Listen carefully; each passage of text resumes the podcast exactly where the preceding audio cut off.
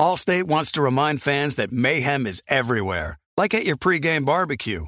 While you prep your meats, that grease trap you forgot to empty is prepping to smoke your porch, garage, and the car inside. And without the right home and auto insurance coverage, the cost to repair this could eat up your savings. So bundle home and auto with Allstate to save and get protected from mayhem like this. Bundled savings variant are not available in every state. Coverage is subject to policy terms and conditions. We are welcoming a new show to iHeart and the DraftKings YouTube channel. It is called Point Game with John Wall and CJ Toledano. It's an insider's look at the NBA and the culture surrounding the league. Every week, the five time All Star and the number one pick in the 2010 NBA draft, John Wall, will give his unique perspective on the hottest topics in the league and tell the best behind the scenes stories from his time in the NBA. So check out Point Game with John Wall and CJ Toledano on the iHeartRadio app, the DraftKings YouTube channel, or wherever you listen to your podcasts. Looking for an assist with your credit card but can't get a hold of anyone? Luckily, with 24 7 US based live customer service from Discover, everyone has the option to talk to a real person anytime, day or night. Yeah, you heard that right. You can talk to a real human in customer service anytime. Sounds like a real game changer if you ask us. Make the right call and get the service you deserve with Discover. Limitations apply. See terms at discover.com slash credit card. The volume. Lakers Tonight is presented by FanDuel Sportsbook. There's no better place to make every moment more than with FanDuel. You get great odds in markets for the NBA, NHL, college, and so much more. It's America's number one sportsbook. It's super easy to use. Plus, you can combine multiple bets from the same game into a same game parlay. If you are new, just download the FanDuel Sportsbook app to get started now. Sign up with promo code JASONT so they know I sent you. 21 plus and present in Arizona, Colorado, Connecticut, Indiana, Louisiana, permitted parishes only, Michigan, New Jersey, New York, Tennessee, Virginia, or West Virginia. First online real money wager only. Refund issued as non withdrawable site credit that expires in 14 days. Restrictions apply. See terms at sportsbook.fanduel.com. Gambling problem? Call 1 800 NEXT STEP or text NEXT STEP to 53342 in Arizona. 1 888 789 7777 or visit ccpg.org slash chat in Connecticut. 1-800-GAMBLER or visit fanduel.com slash RG in Colorado, Indiana, New Jersey, and Virginia. 1-877-770-STOP in Louisiana. 1-800-270-7117 for confidential help in Michigan. 1-877-8 Hope NY or text Hope NY to 467369 in New York. In Tennessee Redline, dial 1 800 889 9789 in Tennessee. Visit www.1800gambler.net in West Virginia.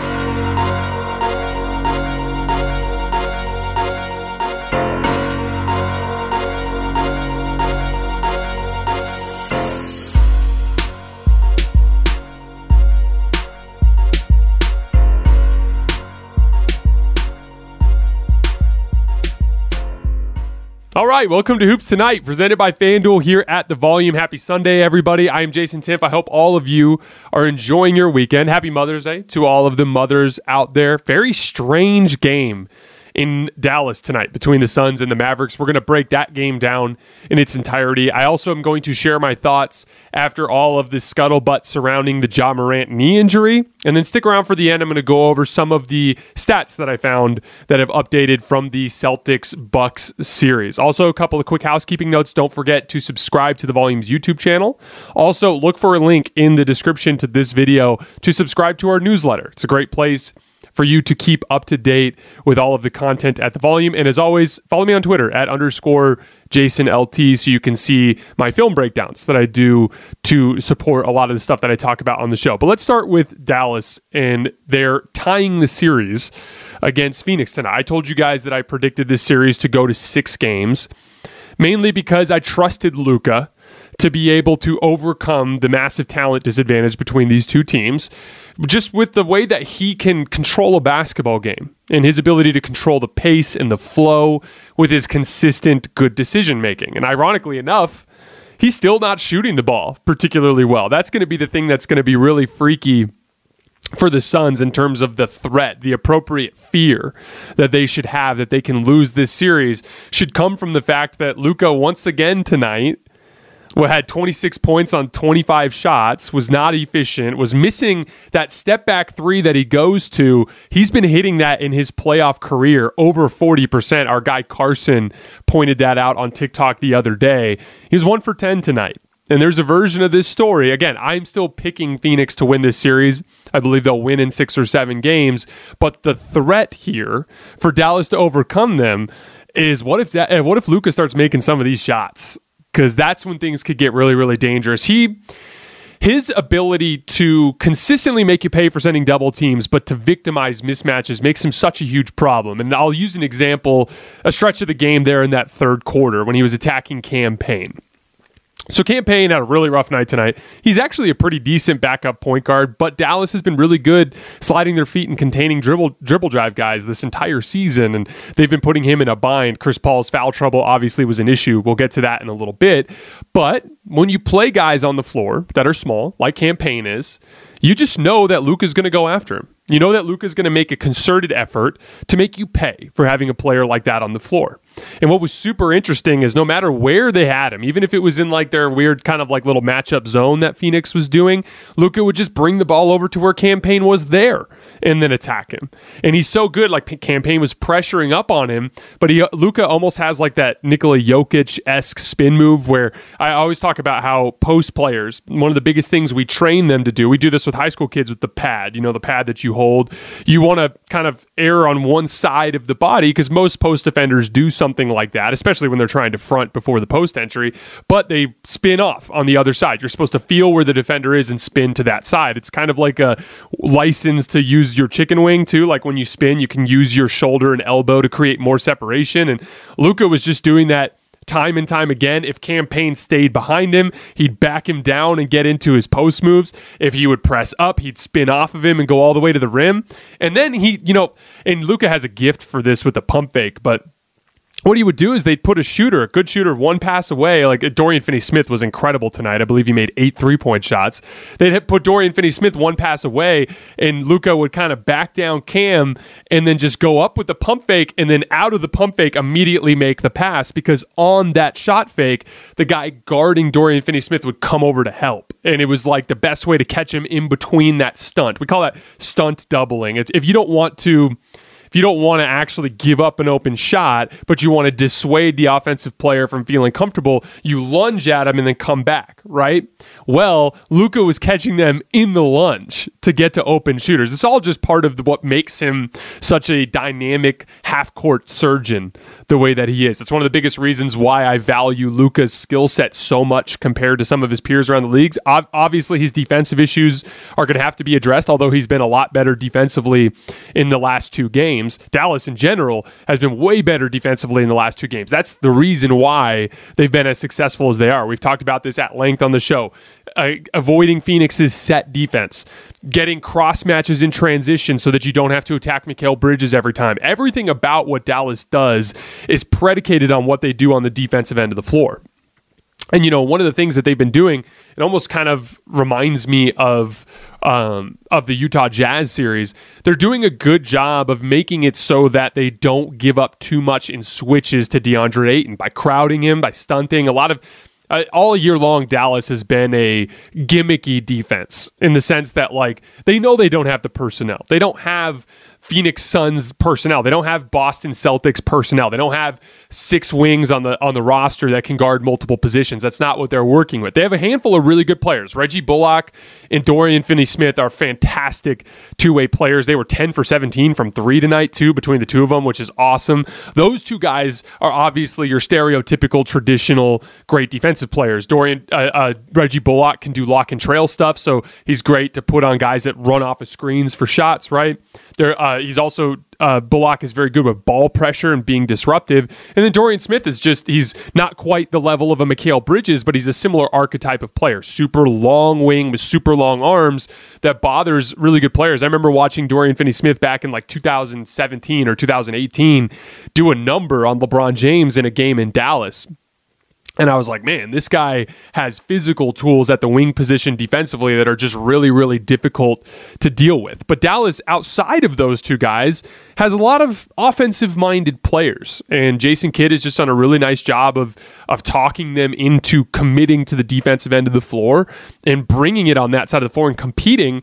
And they've stifled a really, really good Phoenix Suns defense in the last couple of games. A lot of, uh, you know, the, uh, after the first quarter, we saw Monty Williams talk about this, and this is something that I hit on heavy last night in the show. If you guys remember, dribble contain. I did this whole thing talking about how Memphis has a huge weakness with dribble contain and how it's one of the most valuable skills in the NBA right now. Well, one of the things that's been really hurting Phoenix in these two games is they're giving up easy dribble drives. If you guys remember that uh, opening quarter interview after the first quarter, they're interviewing Monty Williams, and he specifically talked about we have to do a better job of keeping the ball handler in front because when we don't, we have to help too much. That's when they get out to shooters. And I think the I think the the Mavericks made 14 threes in the first half or something crazy like that, you know, compared to I think uh, Phoenix had only made 5.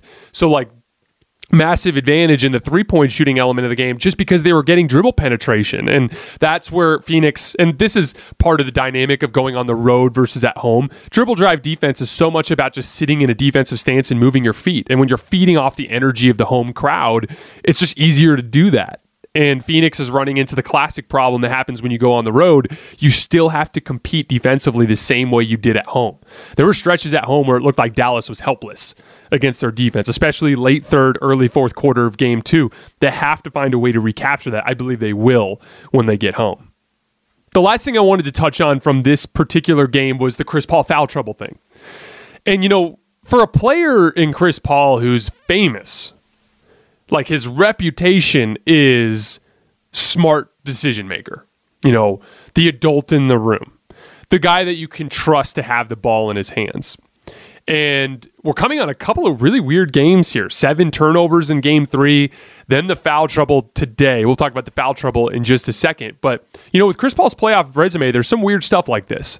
Like the all the decisions at the end of that crazy Oklahoma City game that he tricked off and may or may not have tricked off the series. He has like there was that weird moment in the bubble in game 7 where like he was scoring in switches over Robert Covington time and time again and then on the last possession, he like panicked and th- threw the ball to Shai Gilgeous-Alexander and almost turned it over. And like, and you're just like, it, this so strange for a player who's typically so dependable in these situations to have some black marks on his resume in the playoffs. And, and you know, and, and it's just it's just confusing because there's no excuse for the decisions that he was making today. Like, do I love that sixth foul? No. Like yeah, technically on the offensive rebound, he kind of reached in on Jalen Brunson, but I thought it was a really, really weak foul in a playoff setting. But at the same time, you know that there are two different kinds of scenarios that take place on a basketball court scenarios where you take the whistle out of the equation entirely,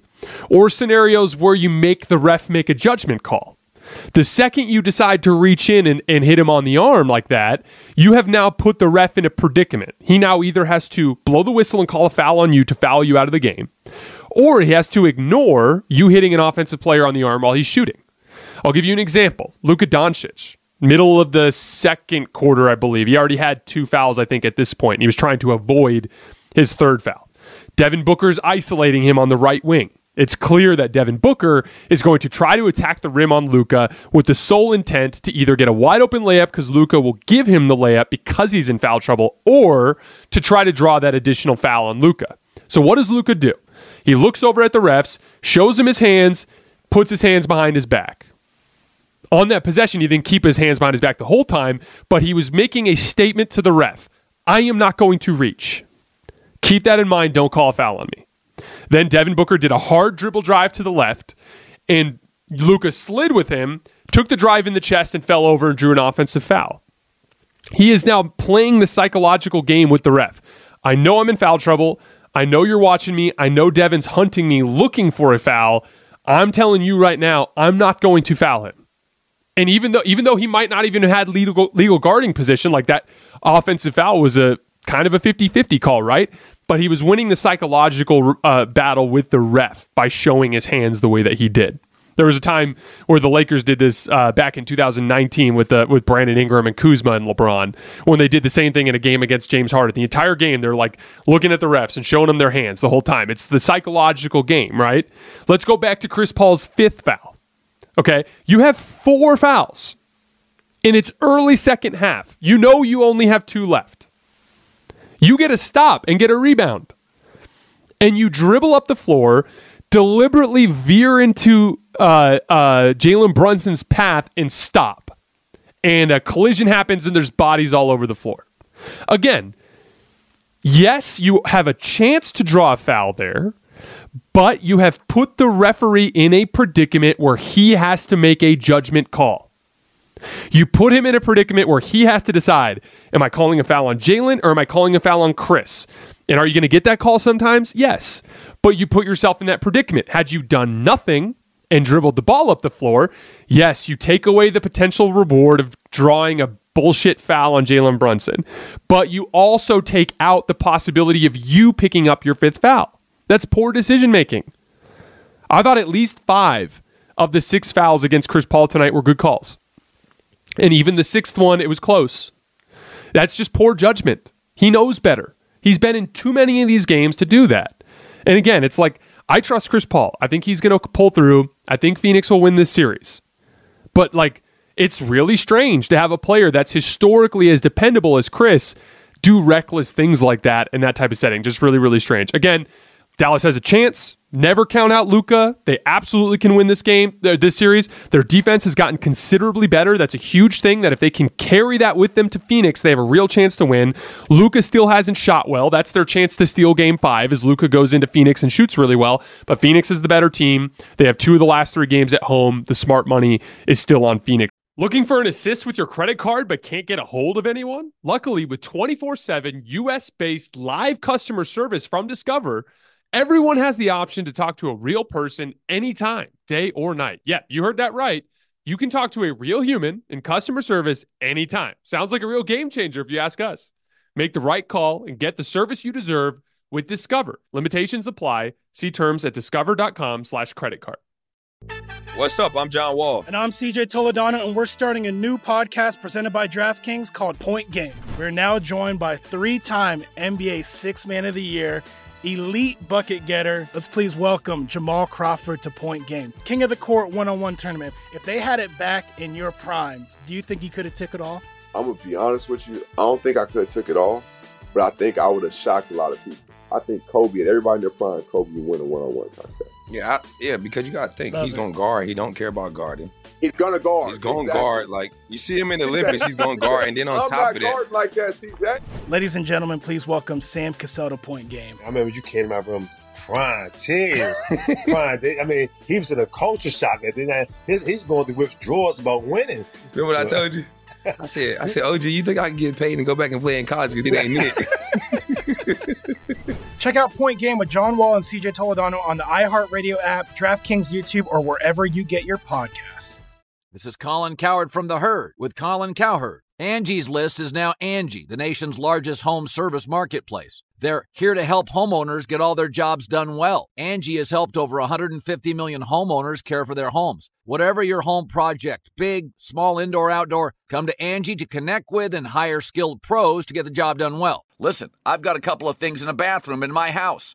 Got to get it fixed. I don't have time and I'm not good at it. Angie is. In just a few taps, in the Angie app or clicks on the site. You can have Angie tackle your home service project start to finish. With over 200,000 pros in their network, Angie makes it easy to research, compare, and hire pros to ensure a job done well. With 29 years of experience combined with new digital tools to simplify the process, Angie makes completing home projects really easy. Renters, you can use Angie too for moving, installations, or cleaning. Angie can even help with extremely specific projects. Just tell them what you need and Angie will find the right solution for you. Get started at Angie.com. That's A-N-G-I dot com or download the app today. At this point. All right, let's move on to this Ja Morant thing for a minute. So obviously this came out while we were recording the show last night, so we didn't have a chance to really react to it. Uh, but okay, so Ja Morant goes on Twitter and shares out this video of like Jordan Poole seemingly pulling on his knee while he's planted. I didn't see another angle of this video where it doesn't look so much like he pulled as much as his hand was just there and Ja's knee kind of buckled a little bit. It's hard to say, you know, and then and obviously Ja Morant ends up deleting the tweet. You have Memphis's coach come out and basically insinuate that it might have been done intentionally. Obviously, Jordan Poole comes out and says, I was going for the ball. It's your textbook, he said, he said type of situation, right? Now, my initial interpretation is, you know, like obviously it's possible that jo- uh, that Jordan Poole pulling on Ja Morant's knee was responsible for the issue. But there was also a play earlier in the game where Ja Morant was closing out on a uh, a shooter on the three point line on the left wing and appeared to slam his knee, the same knee, into the shooter as he was going by. So that very well may have con- uh, called it. It also could have been an issue he's been dealing with for a while. We don't know. But the the bottom line is is like there's there's a gray area in some of these things, and then there are like clear black and white type of, of issues. To me, the Dillon Brooks issue was so black and white. Clearly knocking the dude out of the air, clearly attempting to to hard foul a player that was flying. It was obviously a dangerous play. To me, that was so cut and dry, has to be ejected, has to be suspended, super dirty, have absolutely no respect for that player, anything involved in it, right? Then there's like if I'm ranking the dirty fouls in the series, that's a clear number one. Then there's a significant drop off to the Draymond thing. The Draymond thing was dangerous. Hit a guy in the face. I thought he loaded up and did it on purpose. And then he dragged Brandon Clarke out of the air. However, it was clear that Draymond was trying to gather Brandon Clarke so that he wouldn't make the layup and get an and one. It was dangerous. I thought it deserved the ejection, but it was a clear, significant level below the Dillon Brooks thing because he was obviously not branching into that very, very, very dangerous play that Dillon Brooks uh, uh, did on Gary Payton too, Gary Payton II. So I thought there was a clear delineation between those two. To me, the Jordan Poole thing is even further below the Draymond thing. One, I've played in a shit ton of basketball games in my life, and I've played against dirty players. I have never, ever, ever, ever, ever seen a player do anything remotely similar to that grabbing a guy's knee while it's planted and trying to w- pull it out of whack. I've never seen that before. And so, because of that, to me, it's it's kind of like a, a, a, benefit of the doubt type situation. We're looking at Jordan Poole, a player who does not have a history of making dirty plays.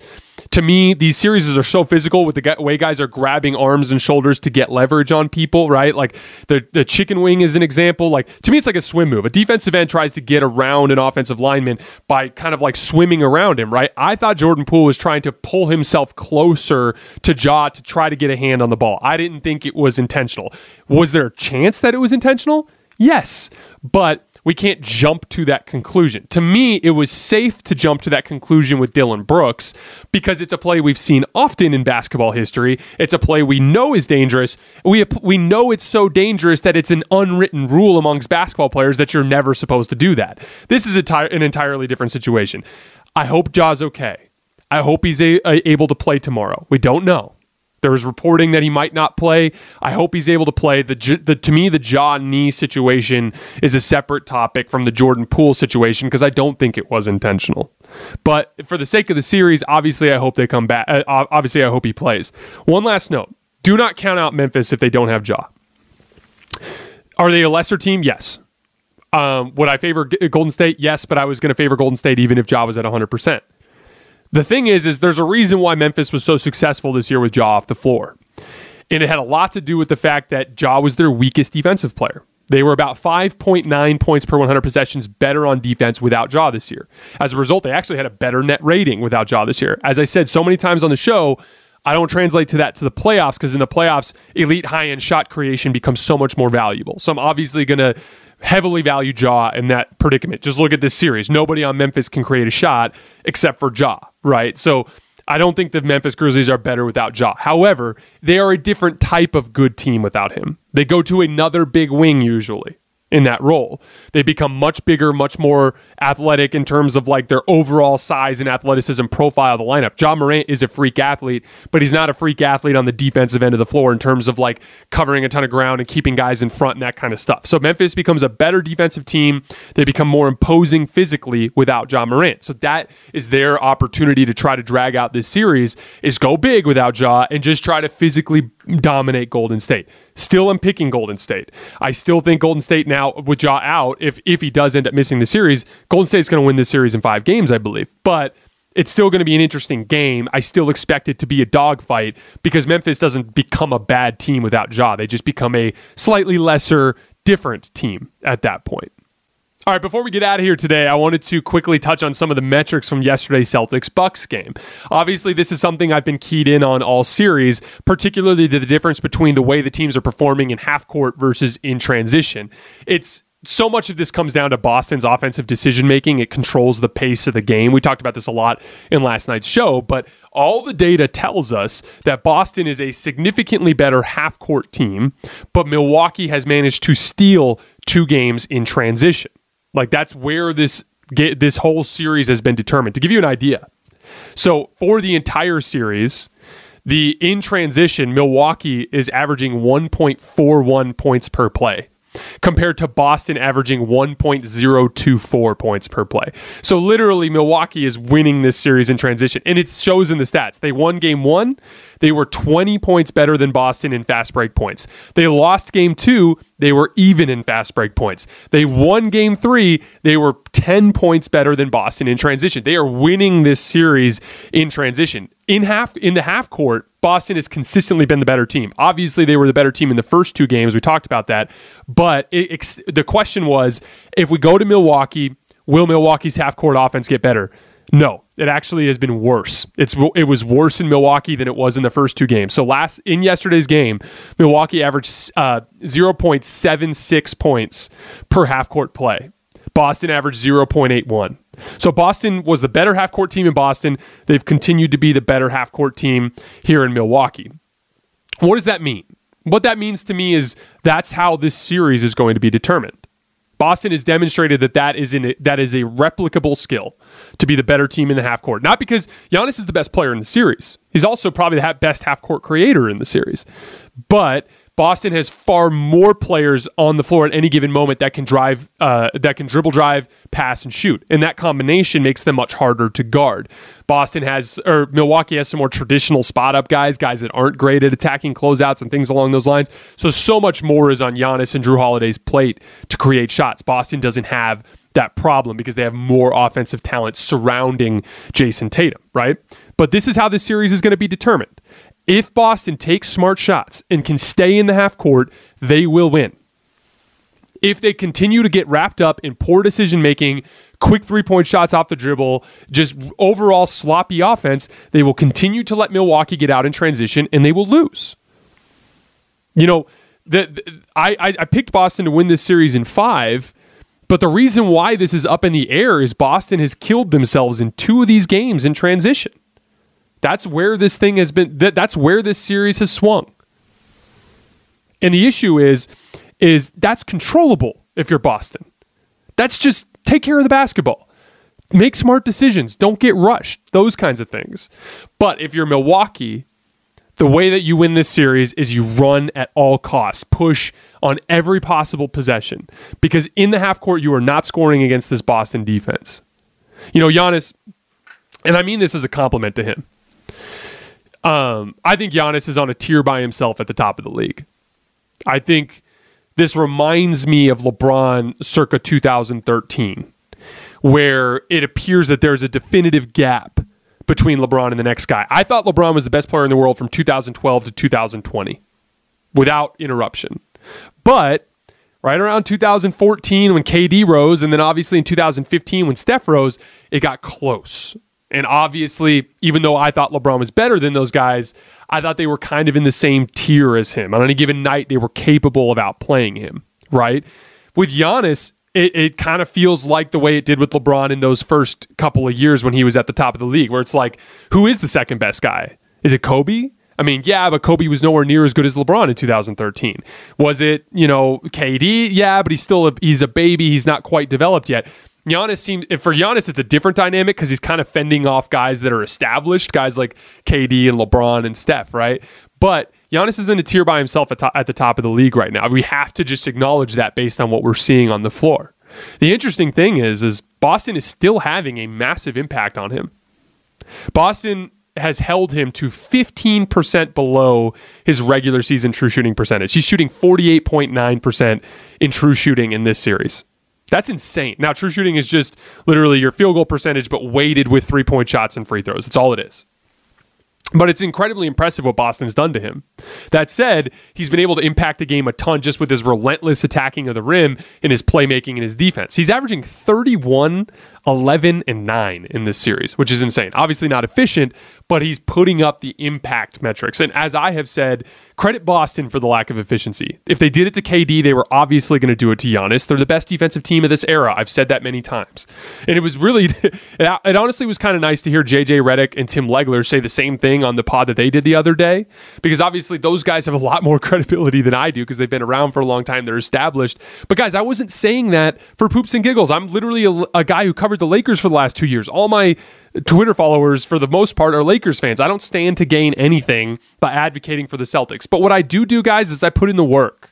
I watch a shit ton of tape. I watch almost every game twice.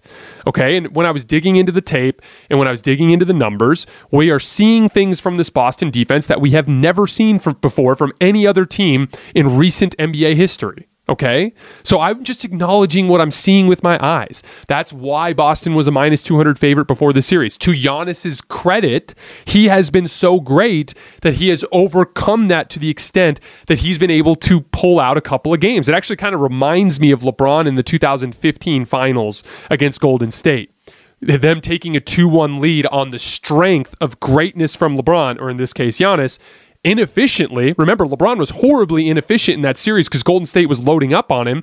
Giannis is dealing with the same thing now, but eventually the better team that consistently gets better shots is going to take over. And that's what I think is going to happen in this series. I think Boston is going to win game four tomorrow. I think they're going to win. I think it'll be a relatively close game, but I wouldn't be surprised if Boston won by 10, 15 points. And then I think they're going to go home and win game five in Boston in front of their home crowd, win big. I think they'll win. I think they'll have control of that game. And then I think they're going to go into game six in Milwaukee. And that all, all of the offensive things that Boston will have figured out, I think they will have taken hold and I think they'll be consistent there. And I think they'll be able to go on the road and win a game there. I think Boston wins the series in six. I know people think I'm crazy, but I'm just paying attention to what I'm seeing in the numbers. I'm paying attention to what I'm seeing in the film, and I'm trusting that. I am also not, com- I'm not like, stupid enough to think that Giannis isn't capable of overcoming that. Of course he is. LeBron damn near did it in 2015. He went in game five in Golden State and had another crazy, you know, 46 point game or something, and it just wasn't quite enough. And maybe, maybe Giannis is capable of that. You know, uh, one of my uh, friends, uh, Damon Rangula, was uh, talking on Twitter yesterday about how, you know, Giannis might have to average 50 to win this series. And he's right. He might literally have to average 50 but he's also capable of that. That's not out of the realm of possibility. That's just what he's going to have to do. Giannis is going to have to put up put up otherworldly performances down the stretch of this series to win. He just also might be capable of doing it. I just am still picking Boston at this point. All right, guys, that is all I have for tonight. I sincerely appreciate your support as always. We will be back after the final buzzer of Warriors Grizzlies tomorrow night, and I will see you guys then.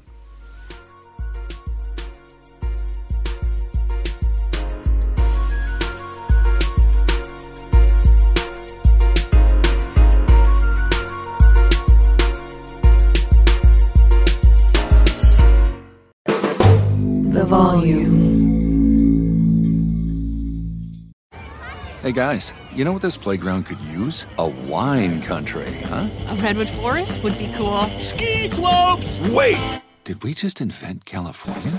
Discover why California is the ultimate playground at visitcalifornia.com. Good sleep should come naturally, and with the new Natural Hybrid mattress, it can. A collaboration between Leesa and West Elm, the Natural Hybrid is expertly crafted from natural latex, natural wool, and certified safe foams to elevate your sleep sanctuary and support a greener tomorrow. Plus, every purchase helps fuel Leesa's work with shelters and those in need. Don't put off a good night's sleep any longer. Get a Leesa mattress today for a sound sleep tonight. Visit leesa.com slash iHeart. That's L-E-E-S-A dot com slash iHeart.